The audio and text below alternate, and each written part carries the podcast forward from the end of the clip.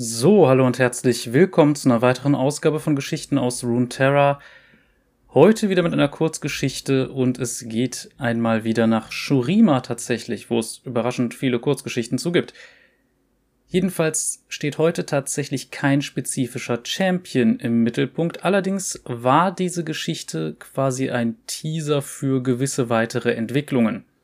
Denn es gab kurz darauf einen gewissen Kurzfilm, in dem insbesondere Thalia und Kaisa miteinander vorkamen, und auch eine weitere Kurzgeschichte zu den beiden, die später rauskam, hat wohl ein bisschen was mit dem Release von Belveth zu tun, der gar nicht so lange danach dann kam.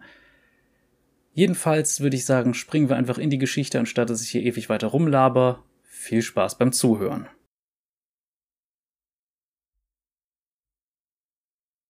Die gesichtslose Göttin von Graham McNeil ich sehe dem Wurm zu, wie er sich aus dem Sand windet.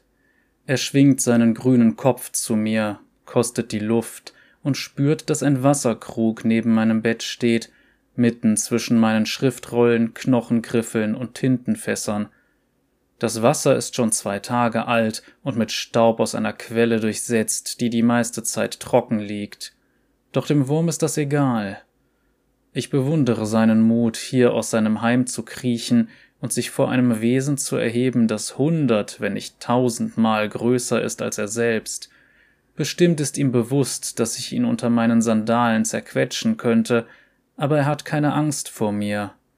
Eine haarfeine Zunge ist zu sehen, als der Wurm sich durch das Loch in dem fadenscheinigen Teppich schlängelt, der den Boden meines bescheidenen Heims bedeckt. Der Teppich war das letzte Geschenk meiner Mutter, bevor ich Kennethet als Lehrling der Erzsteinmetzin Nuria verließ. Selbst als junger Mann hatte ich mir schon einen Ruf für meinen geschickten Umgang mit Meißel, Raspel und Pfeile erarbeitet und mit einem Ebenbild von Setaka den ersten Platz auf dem jährlichen Fest der Aufgestiegenen belegt – dieses Werk erregte auch die Aufmerksamkeit der Erzsteinmetzin, deren berühmte Schnitte die in Stein gehauene Fassade des Seidenpalasts von Magyet Saja in Nashrameh und den Sonnentempel von Belsun schmückten. Angeblich hatte sie sogar die Abbilder großer Männer und Frauen am anderen Ende des Ozeans angefertigt, in einer Stadt, in der die Straßen mit Gold gepflastert waren und riesige Zaubermaschinen die Arbeit von zehn starken Männern erledigten. Ich weiß nicht, ob ich diese Geschichten wirklich glauben soll, denn Nuria spricht nie von Arbeiten, die sie jenseits der Sanddünen von Shurima verrichtet hat. Ich weiß noch genau, wie sie meine Statue lebhaft anhob, obwohl das jetzt schon zwanzig Jahre her ist. Warum hast du dich für das Aussehen der Königin der Götterkriege entschieden? wollte sie wissen, und ihre Stimme war noch nicht dünn von den Jahren und ihre Lungen noch nicht verdorrt durch den Staub ihrer großen Werke. Niemand hat je das wahre Abbild von Setaka gefunden. Ich hatte mich auf diese Frage vorbereitet und trug ihr meine sorgfältig einstudierte Antwort vor. Ich hatte von ihr geträumt, sagte ich mit jugendlichem Ernst, ich hatte geträumt, dass sie den letzten Angriff anführte, und kurz bevor ich erwachte, drehte sie sich zu mir um, und ihr Kopf war dabei von der untergehenden Sonne eingefasst. Gute Antwort, junger Mann, sagte sie, doch zufälligerweise erkenne ich dieses Gesicht. Wenn ich mich nicht irre, ist das eine Sandmaid, die für Benida Mara arbeitet. Ich errötete, als sie meine Lüge durchschaut hatte. Doch Erzsteinmetzin Nuria lachte nur und sagte, Du brauchst dich nicht zu schämen, Junge. Du bist nicht der erste Künstler, der seine liebste Modell stehen lässt. Sie drehte meine Skulptur zu sich, fuhr mit den Fingerspitzen über meine Arbeit, nickte, beurteilte sie und hielt sie offenbar für würdig. Würdest du gerne bei mir in die Lehre gehen? fragte sie mich. Am nächsten Tag verließ ich Kennethet und folgte der Erzsteinmetzin über die nördlichen Ausläufer der Saika League bis nach Solan. Dort erwartete uns die gesichtslose Göttin. Ich gieße etwas Wasser auf den Boden neben dem Wurm und ziehe dann den Werkzeuggürtel um meine Taille fest. Er hängt trotzdem locker über meinen Hüften, und ich habe Angst, dass ich mit meiner Ahle noch ein Loch in das Leder stoßen muss. Viel zu essen haben wir nicht, und wenn keine Handelskarawanen unseren Weg kreuzen, müssen wir uns manchmal wochenlang mit unseren streng rationierten, kargen Vorräten zufrieden geben. Ich lasse den Wurm sich fröhlich in seinem kleinen Becken winden und freue mich, dass ich ihm geholfen habe zu überleben. Jedes Lebewesen verdient eine Chance zu existieren. Das erinnert mich an die Bettelpredigerin, die letztes Jahr durch unsere Stadt zog und mir erzählte, dass selbst die winzigsten Kreaturen zum Plan der großen Weberin gehören. Ich frage mich, was aus ihr geworden ist, denn sie schien in großer Eile zu sein. Ich schiebe den Gedanken an sie und den Wurm zur Seite und gehe nach draußen, wo mich die Tageshitze trifft, obwohl die Sonne noch nicht voll am Himmel steht. Der Himmel ist samtig blau, ein paar Sterne glitzern in einem gefälligen Muster über mir. Ein kalter Windstoß wirbelt den Staub spielerisch entlang der Straße auf.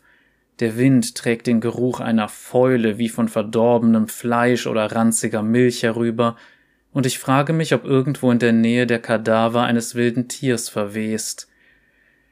Der Boden in dieser Gegend ist steinig und zum großen Teil unwirtlich, doch es gibt auch Anzeichen, dass er einst äußerst fruchtbar war und darauf Pflanzen angebaut und Nutztiere geweidet wurden. Die schurimanische Wüste ist bei weitem nicht die leblose Ödnis, für die sie viele Außenstehende halten. Sie hat ein pulsierendes Ökosystem aus Flora und Fauna, in denen manches gefährlich und anderes völlig harmlos ist. Glücklicherweise werden wir in Solan weder von Raubtieren noch Banditen belästigt. Das liegt unter anderem an unserer Abgeschiedenheit, aber auch daran, dass uns die älteren Steinmetze sagen, wir würden von Solani persönlich behütet, damit wir ihr wieder zu altem Ruhm verhelfen. Die Arbeit beginnt früh.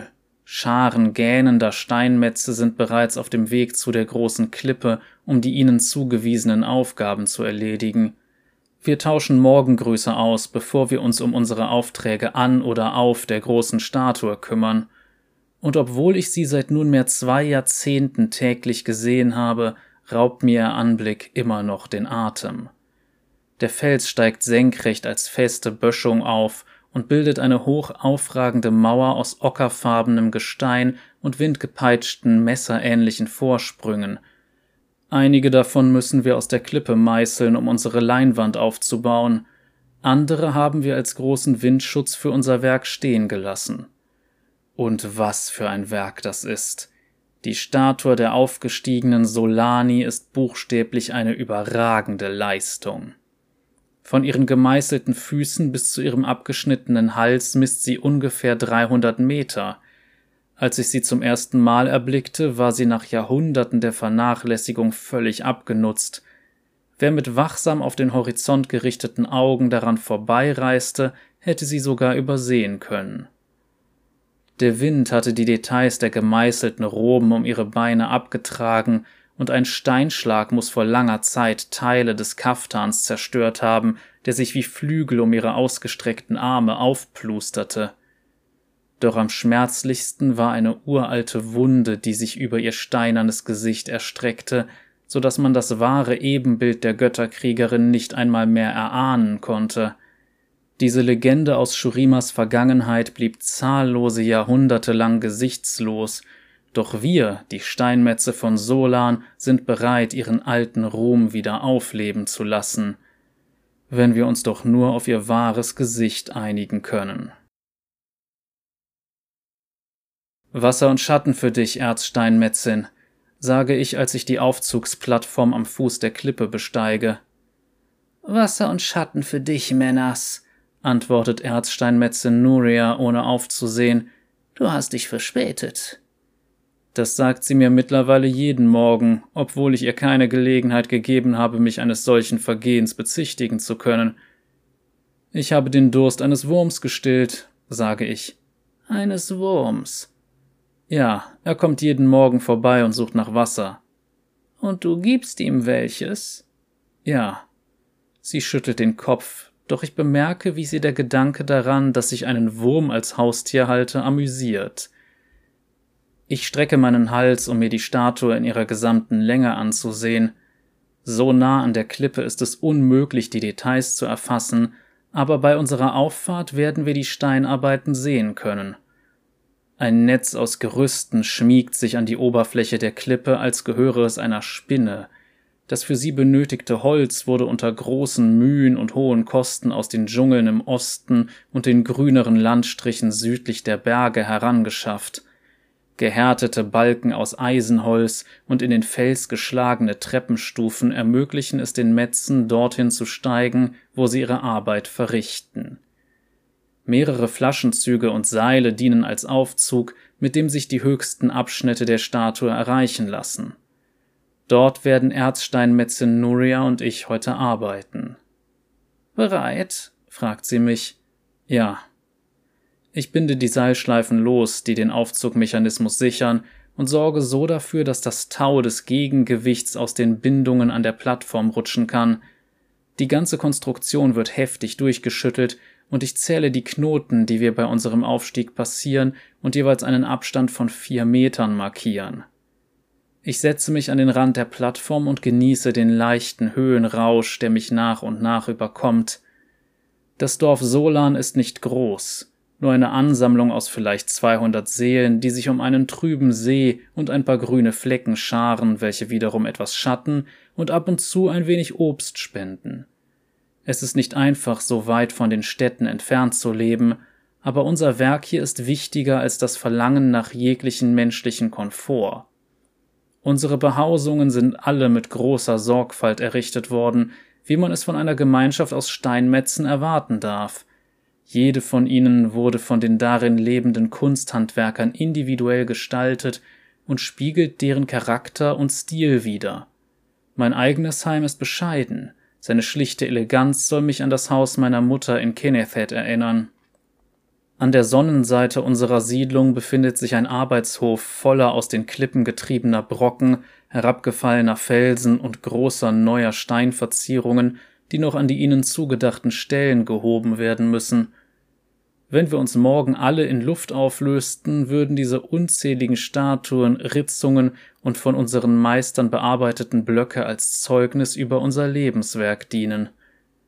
Ein breiter Kanal durchschneidet das Herz unserer Stadt. Er beginnt am mit Geröll übersäten Fuß der Klippe und windet sich in einem Zickzackmuster bis zur Sai Khalik, wo er unter ihrem Sand verschwindet. Heute ist er mit Steinsplittern und Sand gefüllt, doch ich habe Bilder gesehen, auf denen dieser Kanal einst jede Menge Wasser führte. Wenn die Geschichten über den falkenköpfigen Imperator, der die uralte Stadt in Shurima wieder zum Leben erweckt hat, wahr sind, dann haben wir nur sehr wenig von seinem flüssigen Segen abbekommen. Doch sobald wir die gesichtslose Göttin wiederhergestellt haben, wird wieder heilendes Wasser durch den Kanal fließen, und man wird uns für unseren Beitrag am Wiederaufbau des Landes loben. Erzähl mir von Solani, sagt Nuria, deren Blick in die Ferne schweift. Darauf habe ich schon gewartet und drehe mich mit einem Lächeln zu ihr. Auch das hat sie sich angewöhnt, ich soll ihr bei unserem Aufstieg die Geschichte der Götterkriegerin rezitieren. Ich tue das sehr gerne für sie, denn es erinnert uns daran, warum wir hier sind und alle unser Leben der Wiederherstellung der Aufgestiegenen widmen, auch wenn wir nur ein bruchstückhaftes Wissen darüber besitzen. Solani soll die Tochter eines Heilers gewesen sein, beginne ich mit geschlossenen Augen und nach Osten geneigtem Kopf ein unter dem Aspekt des Beschützers und während eines glücksverheißenden Durchlaufs der Sonne geborenes Kind. Sie lebte in einer Zeit großer Umwälzungen in Shurima, als der Krieg gegen die abscheulichen Taumaturgen gerade begonnen und die Armee des Imperators eine furchtbare Niederlage vor den Mauern von Ikathia erlitten hatten. Groß war das Leid, und Solani versuchte unermüdlich so viele Leben wie möglich zu retten und sprach sich gegen die Torheit der Imperatoren aus, die die Stämme der Sonne immer noch gegeneinander aufhetzten. Nuria nickt, ihr Blick gleitet über den Horizont, als wäre ihr etwas aufgefallen, das mir entgangen ist. Bilde ich mir das nur ein, oder sind ihre einst saphirblauen Augen nun leicht trübe? Sie spürt, dass ich sie mustere und wendet sich ab. Erzähle weiter. Man sagt, sie habe Hunderte oder sogar Tausende gerettet, beklagte aber, dass diese lediglich wieder in den Kampf geschickt würden. Angeblich gab sie dem Imperator selbst Widerworte und nannte ihn einen Kriegstreiber und Despoten. Dein Ton verrät mir, dass du das für unwahrscheinlich hältst, sagte Nuria. Wenn sie sich gegen den Imperator ausgesprochen hat, warum sollte er dann später das Geschenk des Aufstiegs machen? Nicht der Imperator legte fest, wer zur Sonne aufsteigen sollte, sondern die Priester, die in den Vorzeichen lasen und den Verlauf der Zukunft in den Strahlen des goldenen Lichts festhielten. Selten hat sich ein Imperator dem Willen der Sonne widersetzt. Doch es ist vorgekommen? Sie hustete. Ihre Lungen sind immer noch schwach nach dem Fieber, das sie im letzten Winter niedergestreckt hat. Ja, es ist vorgekommen, sagt sie schließlich. Es war zu einfach für sie, sich untereinander zu manipulieren. Doch erzähle weiter. Sag mir, was nach dem Fall von Shurima aus Solani wurde. Erzähle mir von dem darauf folgenden Krieg. Diesen Teil der Geschichte musste ich bisher noch nie rezitieren. Wir erreichen immer unser Ziel, bevor die Details von Solanis Geschichte obskurer werden. Doch da wir nun auf dem Weg zum fehlenden Gesicht der Götterkriegerin sind, habe ich keine Wahl und muss fortfahren. Die Erzsteinmetzin bemerkt mein Zögern. Du hast das doch studiert, oder? Ja, habe ich, versichere ich ihr, doch viele meiner Schriftrollen sind unvollständig oder absichtlich geschwärzt worden und voller Geschichten, die klar übertrieben oder vielleicht sogar komplett erfunden sind. Erzähle es mir trotzdem. Ich nicke und versuche aus den mir zur Verfügung stehenden Fragmenten eine zusammenhängende Geschichte zu bilden, weiß aber schon, dass ich sie enttäuschen werde. Angeblich gab es einen Krieg, dass ohne die Führung des falkenköpfigen Imperators Asir ein großer Krieg zwischen dem Heer der Aufgestiegenen ausbrach. Laut einer der Schriftrollen hätte er fast die Welt zerrissen. Glaubst du das? Ich weiß es nicht erwidere ich ehrlich. Die Geschichte ist voller Konflikte, die Bedrohungen beschreiben, welche angeblich wiederum das Ende der Welt hervorbringen. Ich bin sicher, dass das schwierige Zeiten waren, aber dass sie tatsächlich alle zu einer Katastrophe geführt hätten, kommt mir unwahrscheinlich vor. Du magst recht haben, doch nach den langen Jahren nimmt die Erinnerung daran ab, wie hell das Feuer solcher Kriege loderte, welche Rolle hat Solani in diesem Konflikt gespielt? Das ist nicht ganz klar, antworte ich. Ich habe wenig darüber gefunden, ob sie an den Kriegen zwischen den Götterkriegern und denjenigen teilgenommen hat, die als die Darkin bekannt und gefürchtet wurden. Es gibt verschleierte Andeutungen auf ein Wesen namens Ta'anari, das sie darum bat einzuschreiten und die Leben der Gefallenen zu retten. In manchen Erzählungen weigerte sie sich, in anderen jedoch entschloss sie sich ihr Talent als Heilerin denen zukommen zu lassen, die sie für würdig hielt, und dass sie die größten Geheimnisse des Blutes so genau kannte, dass sie sogar die Toten wieder zum Leben erwecken konnte. In einer abschließenden Geschichte wird berichtet, wie sie die teuflischsten unter den Darkin verärgerte, welche sie mit einem schicksalhaften Schlag für viele Jahrhunderte ausschalteten. Nuria weiß viel mehr über Solani als ich, hört aber gerne meinen Erzählungen zu, als würden sie auf diese Weise noch tiefer in ihr Gedächtnis gemeißelt. Um ehrlich zu sein, ich frage mich, ob ihr Verstand einen Punkt erreicht hat, an dem ihm all diese Wiederholungen täglich neu vorkommen, ob sie langsam den Weg in die Senilität beschritten hat. Weiteres Nachfragen bleibt mir erspart, denn der Aufzug erreicht sein Ziel – wir verteuen ihn und ziehen die Sicherheitsstange in ihre Verriegelung. Danach schreiten wir vorsichtig auf den Felsvorsprung, der um die kolossalen Schultern des gesichtslosen Götterkriegers verläuft. Wenn unsere Arbeit irgendwann getan ist, wird dieser Vorsprung weggemeißelt und geglättet werden. Im Augenblick dient er uns jedoch als Aussichtspunkt. Ich schaue nach unten. Die schwindelerregende Tiefe macht mir nichts aus. Ich stelle mir vor, wie Solan aussehen würde, wenn dort wieder Wasser flösse. Auf einer verblassten Zeichnung in einem der Bücher der alten Steinmetze ist Wasser zu sehen, das von der Klippe stürzt und sich an beiden Seiten der Statue in grazilen Bögen seinen Weg sucht. Auf diesem Bild ist der kleine See im Herzen unserer Gemeinde breit und voll. Sein Wasser hat einen wundersamen himmelblauen Ton angenommen und verengt sich an einem Durchbruch zu einem Fluss, der nach Shurima fließt. Ich hoffe, dass dieser Fluss wieder zum Leben erweckt wird, wenn es uns gelingt, das wahre Gesicht von Solani zu erraten. Ich hoffe, das Wasser schon bald zu sehen. Welche Bedenken auch immer ich in Bezug auf den Verstand von Erzsteinmetzin Nuria gehabt haben mag, mit ihrem Handwerkszeug geht sie geschickt um wie eh und je. Ihre Hände mögen nach der jahrelangen Ausübung ihres Berufs gegerbt und ledrig wirken, doch sie weisen eine unvergleichliche Anmut auf, wenn es um die Bearbeitung des Steins geht. Wir geben dem Kragen jetzt den letzten Schliff, indem wir tiefere Falten einarbeiten, die einen Schatten werfen werden, wenn man ihn vom Boden aus betrachtet. Es ist eine Illusion, ein alter Steinmetztrick, den sie mir am ersten Tag beigebracht hat, als ich Fels von der Klippe schlug. Die heutige Arbeit steht mehr einem Gesellen zu als einer Steinmetzmeisterin wie Nuria, aber ich fühle, dass sie heute mit ihren Händen arbeiten, dem Stein nahe sein muss. Nur noch das Gesicht der Statue muss gemeißelt werden, doch welche Gesichtszüge sie tragen soll, darauf können sich die Steinmetze von Solan nicht einigen. Die Illustration mit dem Wasserfall ist unsere einzige Richtlinie, und das Gesicht dahinter ist nicht zu erkennen, von der Gischt verborgen. Alle Steinmetze im Dorf haben versucht, in Träumen, im Rausch, im Gebet ihr wahres Antlitz zu erblicken, doch konnten sie sich auf keines einigen. Am Nachmittag ist kaum noch etwas für uns zu tun, also sitzen wir auf dem Vorsprung und blicken über den wogenden Horizont.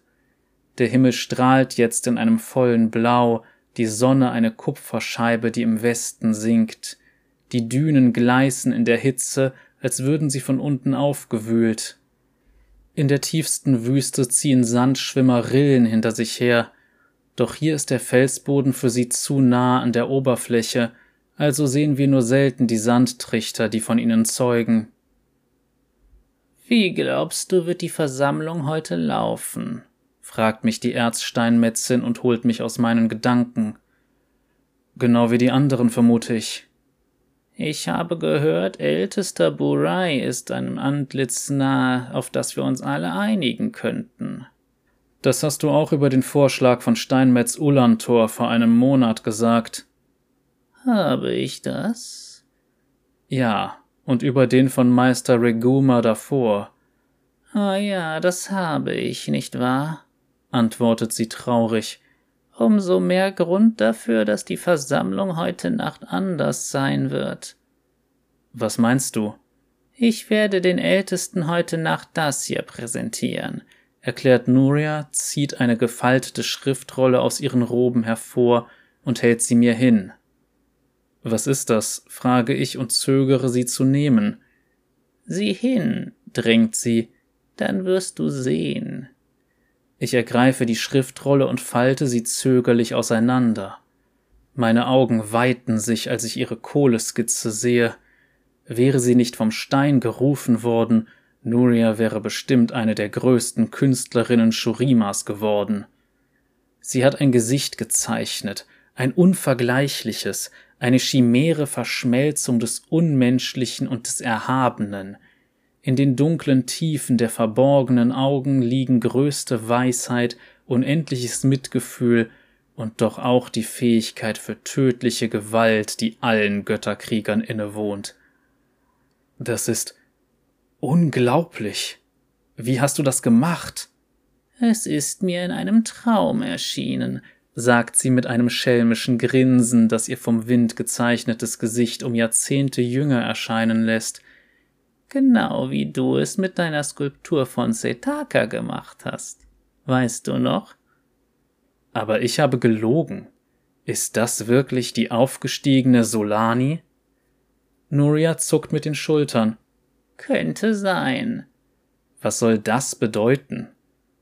Sie seufzt und ich erkenne, wie sehr die Jahre an dieser genialen Frau gezehrt haben. Ihre Finger sind steif, ihre Knochen müde und, ja, jetzt da ich näher hinsehe, ihre Augen von einem Schleier verhüllt. Sie blickt nach oben zum verschrammten Fels, wo das Gesicht der Aufgestiegenen sein sollte. Das hier ist meine letzte Skulptur, sagt Nuria. In meinem Herzen trage ich eine Krankheit, meine Mutter hatte sie, genauso wie ihre Mutter vor ihr. Ich bin jetzt älter, als sie es je waren, also schätze ich mich glücklich, wenn ich das Ende des Jahres noch erlebe. Ich will nicht gehen, bevor mein größtes Werk abgeschlossen ist. Aber ist es wahr? frage ich. Wenn die Ältesten es akzeptieren und wir es meißeln, wird es wahr sein. Sie nimmt das Bild wieder an sich auf ihrem Gesicht ein Ausdruck der Enttäuschung über mich und blickt auf den graubraunen See hinab. Ich will nur die blauen Wasser fließen sehen, sagt sie, ein letztes Mal. Ich liege auf meinem Bett, doch der Schlaf will nicht kommen. Ich beobachte, wie das Mondlicht über den Teppich meiner Mutter tanzt, während die einsamen Nachtstunden verstreichen, ohne dass die Ältesten zu einer Entscheidung gelangen, die Stimmen aus der Halle der Steinmetze sind so lautstark wie zu Beginn, aber ich befürchte, dass ich das Ergebnis bereits kenne. Der Respekt für Erzsteinmetzin Nuria hat in unserer Gemeinschaft viel Einfluss, und ihre Zeichnung ist herrlicher als alles, was den Ältesten je gezeigt worden war. Ich glaube, sie werden sie als wahres Antlitz akzeptieren, weil sie wahrlich wundersam ist. Sie werden sie akzeptieren, weil sie ihrer Ungewissheit müde sind. Wir alle wollen, dass das Werk zu unseren Lebzeiten vollendet wird, wollen wissen, dass das Gesicht der Göttin, die all die Jahre über uns gewacht hat, endlich fertig sein wird. Wir alle wollen die Wasser ein weiteres Mal fließen sehen. Jahrzehntelang haben wir uns gezankt und diskutiert, aber jede unserer Interpretationen von Solani war von unseren ach so sterblichen Gefühlen gehemmt, wie können wir, die wir von der Zeit der Aufgestiegenen so weit entfernt sind, je hoffen, sie zu kennen oder uns ihre Antlitze vorzustellen? Sie sind von der Kraft der Sonne geschaffene Wesen, von uralten wie göttlichen Mächten zur Göttlichkeit erhoben. Sich vorzustellen, dass jemand von uns ihre Gestalt nachbilden könnte, ist an Arroganz nicht zu übertreffen, und ich fühle in meinem Bauch einen Knoten ob Nurias Anmaßung. Ich umklammere den Rang meines Betts, während ein Sturm von Emotionen in meinem Bauch tobt. Mein Mund ist vor Angst und Unruhe trocken. Einen Moment lang wünsche ich mir, dass die Zeichnung der Erzsteinmetzin wahr ist, aber wie kann ich sicher sein? Ich schöpfe eine Handvoll Wasser aus dem Krug und spritze es über mein Gesicht, es schmeckt alt und der Steinstaub schabt über meine Zähne. Ich streiche mit meiner Zunge über mein Zahnfleisch und spucke einen schmutzigen Schluck auf den staubigen Boden. So lange den Stein bearbeitet zu haben, um gegen Ende aus Bequemlichkeit zu wanken, erscheint mir falsch. Ich kann Nurias Wunsch, ihr Werk vor ihrem Tod vollendet zu sehen, nachvollziehen, aber ihre Vision als Wahrheit zu präsentieren, was, wenn wir das große Werk mit einer Lüge vollenden? Dieser Gedanke gefällt mir nicht, also stehe ich auf und ziehe mir einen wollenen Umhang über, um der Kälte der Nacht Einhalt zu gebieten. Etwas knirscht unter meinem Fuß. Der Sandwurm liegt tot unter meiner Sandale. Sein zerquetschter, geteilter Körper leuchtet schwach im Mondlicht und meine Augen füllen sich mit Tränen. Er ist nur ein winziger Wurm, doch sein unnötiger Tod erfüllt mich mit einer schmerzenden Trauer. Ich tadle mich ob meiner Trauer über den Tod eines Wurms, als ein Flüstern eines warmen Atemzugs durch mein Fenster dringt und ein Geräusch trägt, das ich nicht gehört habe, seit ich Kennethet verlassen habe. Ich bin mir nicht sicher, aber es klingt wie die Zwergeulen, die in den Nachtwäldern am Rand von Sai Kalik genistet und mit ihren klickenden Gurren Insekten angelockt haben. Ich erklimme die Leiter zum Dach meines Hauses und öffne den Fensterladen. Sogar durch meinen Mantel hindurch fühle ich die kalte Nachtluft auf meiner Haut. Auf dem flachen Dach stehend bin ich mir sicher, keine Zwergeulen sehen zu werden, aber dennoch suche ich den Nachthimmel ab. Natürlich sind hier keine Eulen, aber als ich nach unten blicke, erkenne ich etwas viel Seltsameres. Der See inmitten unserer Gemeinschaft ist weg. Seine Oberfläche hebt und senkt sich mit den Jahreszeiten, doch er ist nie ganz ausgetrocknet. Jetzt ist er weg, an seiner Stelle nichts als ein leeres, felsiges Becken, seine freigelegten Ufer und der Seeboden mit einer merkwürdigen Spirale gezeichnet, als hätte das Wasser in den Schlamm geschnitten, bevor es verschwunden ist. Der warme Wind kommt von hier, wo einst der See war, und ich blicke hoch zur gesichtslosen Göttin in der Felswand. Solani zeigt mir den Weg, flüstere ich, als ich mich vom Dach in den Sand fallen lasse und auf den verschwundenen See zugehe. Das leere Becken jagt mir einen Schauer über den Rücken, nicht weil wir den See für unser Wasser brauchen, sondern weil es sich unheilvoll anfühlt, dass er in jener Nacht verschwunden ist, in der wir das Gesicht Solanis erkennen wollten. Als ich am Rand knie, streichle ich mit den Fingern über den Schlamm am Ufer. Wieder erwarten ist er nicht feucht und formbar, sondern hart und glasig, wie glasierter Ton, nachdem er in einem Ofen gebrannt wurde. Was könnte das verursacht haben, flüstere ich, das gesamte Becken war mit derselben glasigen Konsistenz überzogen. Wieder höre ich das seltsame Geräusch, das mich aus dem Haus gelockt hatte, wie zwitschernde Vögel in den Kronen von Palmen. Es scheint von der Mitte des Beckens zu kommen. Vorsichtig steige ich hinab. Der Boden ist flach, gefüllt mit Steinsplittern, Fragmenten, die von den Handwerkern sorglos weggeworfen wurden. Ich sehe eine aus Stein gehauene Hand, der zwei Finger fehlen, einen Fuß ohne Ferse. Ich sehe auch Gesichter. Einige sind halb in das fremdartige, glasige Becken versunken, andere in der Mitte geteilt, wieder andere sehen aus, als würden sie durch die Oberfläche nach oben dringen wollen. Ihre Gesichter sind grotesk, ihre Münder zu Fratzen verzerrt, ich kann mir nicht vorstellen, dass ein Steinmetz von Solan solch monströse Dinge gemeißelt hat, aber ich verstehe, warum man sie loswerden wollte. Ich mache einen weiten Bogen um diese scheußlichen Dinge. Das Mondlicht huscht über das gewellte Glas unter meinen Füßen und erzeugt um mich herum gebrochene Abbilder. Bilde ich es mir ein oder leuchtet die Oberfläche des Beckens wie mit einem weichen innerlichen Glanz? Durch den Vollmond kann ich mir nicht sicher sein, aber dann verdeckt eine Wolke seine Scheibe, und plötzlich weiß ich es. Ein schwaches Licht pulsiert unter dem Boden. Nach einem Moment stelle ich fest, dass es genau mit meinem Herzschlag leuchtet.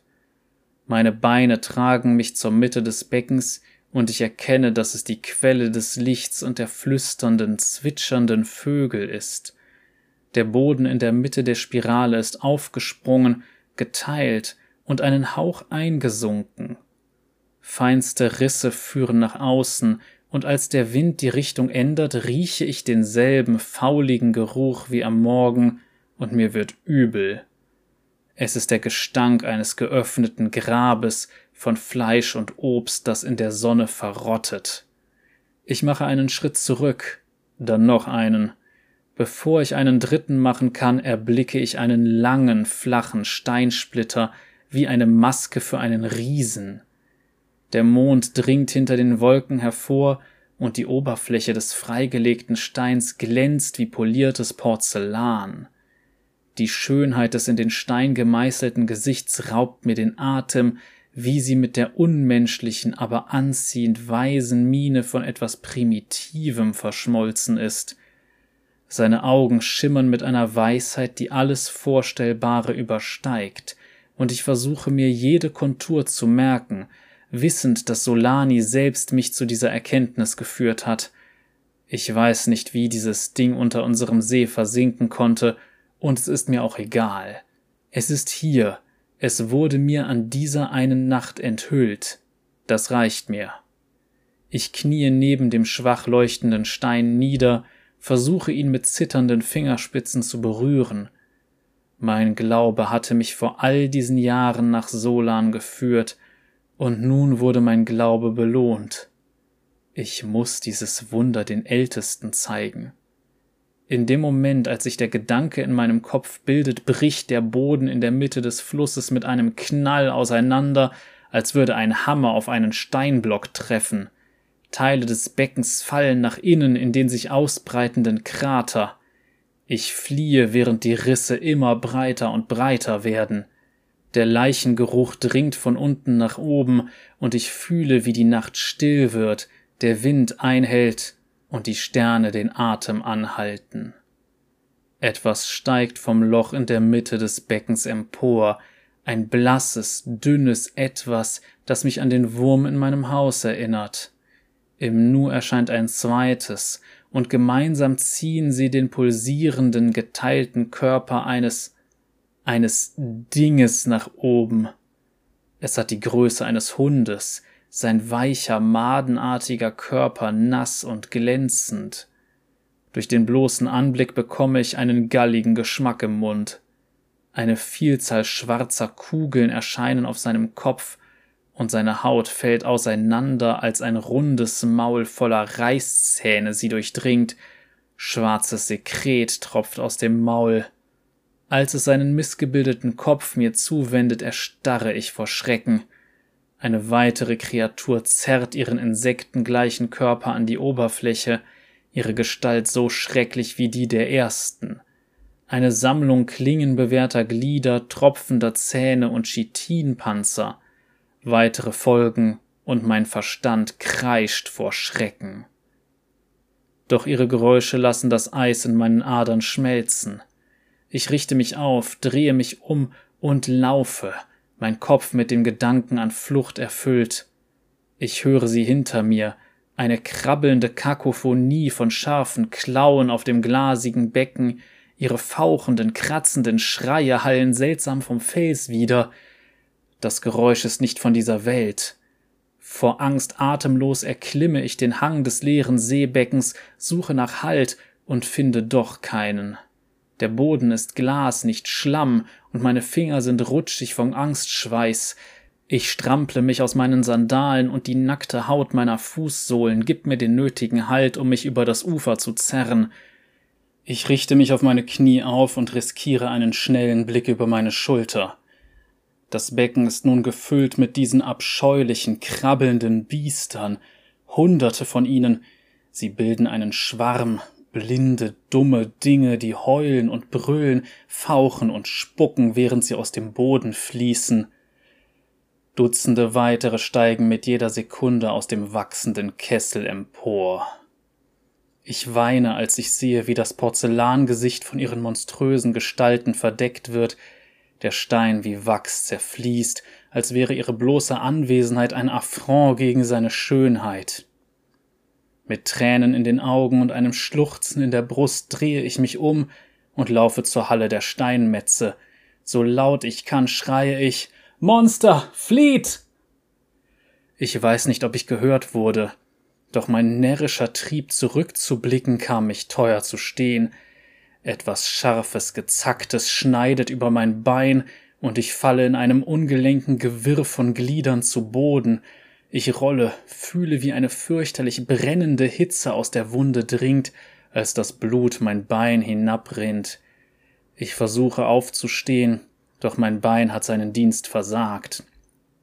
Ich höre Stimmen, panische, angsterfüllte Schreie, als die Steinmetze von Solan die Scharen der schrecklichen Dinge sehen, die auf sie zustürmen. Jemand läutet eine Alarmglocke, doch was soll sie nützen? Ich rolle mich auf den Rücken, als eine der Kreaturen sich über mir aufbäumt. Ihre Brust bricht auf und enthüllt eine fleischige rote Höhle voller gezahnter Tentakel und gezackter Zähne. Sie fällt auf mich herab, der Schlund ihres Körpers ergreift meinen Bauch und verzehrt mich in einem Rausch reißender Zähne. Die Qual, als das Ding mich bei lebendigem Leib frisst, ist unvorstellbar aber ich kann nicht mit dem Anblick dieser albtraumhaften Kreatur sterben, Also wende ich meinen Kopf mit meiner letzten Kraft der aufgestiegenen Solani zu. Sie sagten, du würdest über uns wachen. Beinahe erwarte ich eine Antwort, aber sie hat kein Gesicht, also sagt sie nichts. So, das war jetzt die Geschichte und ich denke, es ist Zeit für ein bisschen Kontext. Denn es wird immer wieder Solani erwähnt. Ich weiß, die wird mit dem X geschrieben, aber zumindest im Englischen wird sie mal als Solani gesprochen. Ähm, und die Leute haben nicht so ganz genau die richtige Vorstellung, wer sie denn gewesen sein soll. Ich muss sagen, da berufe ich mich jetzt vor allem auf Sachen, die aus Legends of Frontera kommen. Wo man aber auch sagen muss, ja, das passt dann teilweise schon ganz gut, aber wie kanonisch es hundertprozentig ist, das ist eine sehr gute Frage. Jedenfalls Solani war nicht einfach nur eine aufgestiegene Götterkriegerin, sondern sie war auch eine Darkin. Um genau zu sein, könnte man sie sogar als sowas wie die Königin der Darkin bezeichnen, denn ähm, nachdem es eben zu diesem Krieg mit der Lehre kam, ist es so, dass Solani auch ein bisschen wahnsinnig wurde und aus der freundlichen und liebevollen Heilerin schließlich jemand wurde, die mit sagen wir so, sie hat mit ihrer Blutmagie die anderen Darkin unterworfen, bis die Leute, die einen etwas stärkeren Willen hatten, wie zum Beispiel Atrox, in der Lage waren, ihr zu widerstehen und es dann zu diesem Darkin-Krieg kam. Das heißt, sie spielte eigentlich sogar eine essentielle Rolle. Sie war nie eine Beschützerin, beziehungsweise sie ist es bereits sehr, sehr lange nicht mehr. Wenn man jetzt die Geschichte so ein bisschen weiterspinnt und schaut, wie sich das Ganze zumindest in den Karten von Legends of Runeterra weiterentwickelt, ist es so, dass sie augenscheinlich in ihren beiden Sicheln eingesperrt wurde. Diese wurden dann in Ionia versteckt und werden auch von Master Yis Orden bewacht. Und seine Schülerin Jun hat dann bei einem Angriff von Kane tatsächlich dann diese Sachen genommen und wurde von ihr übernommen. Die Geschichte geht dann noch ein bisschen weiter, wenn man das Ganze betrachtet. Wie gesagt, da sind keine Geschichten zu veröffentlicht, das ist einfach der Inhalt der Karten. Jedenfalls läuft es darauf hinaus, dass ähm, Solani schließlich zurück nach Shurima geht, dort wieder ihre alte Stärke erlangt, oder es zumindest versucht, und schließlich wird sie von verschiedenen Charakteren angegriffen, darunter unter anderem, wenn ich mich recht erinnere, Atrox, aber auch Mihira, also Aspekt der Gerechtigkeit und Mutter von Kale und Morgana, und auch Rise macht da wohl mit, zusammen mit Kale.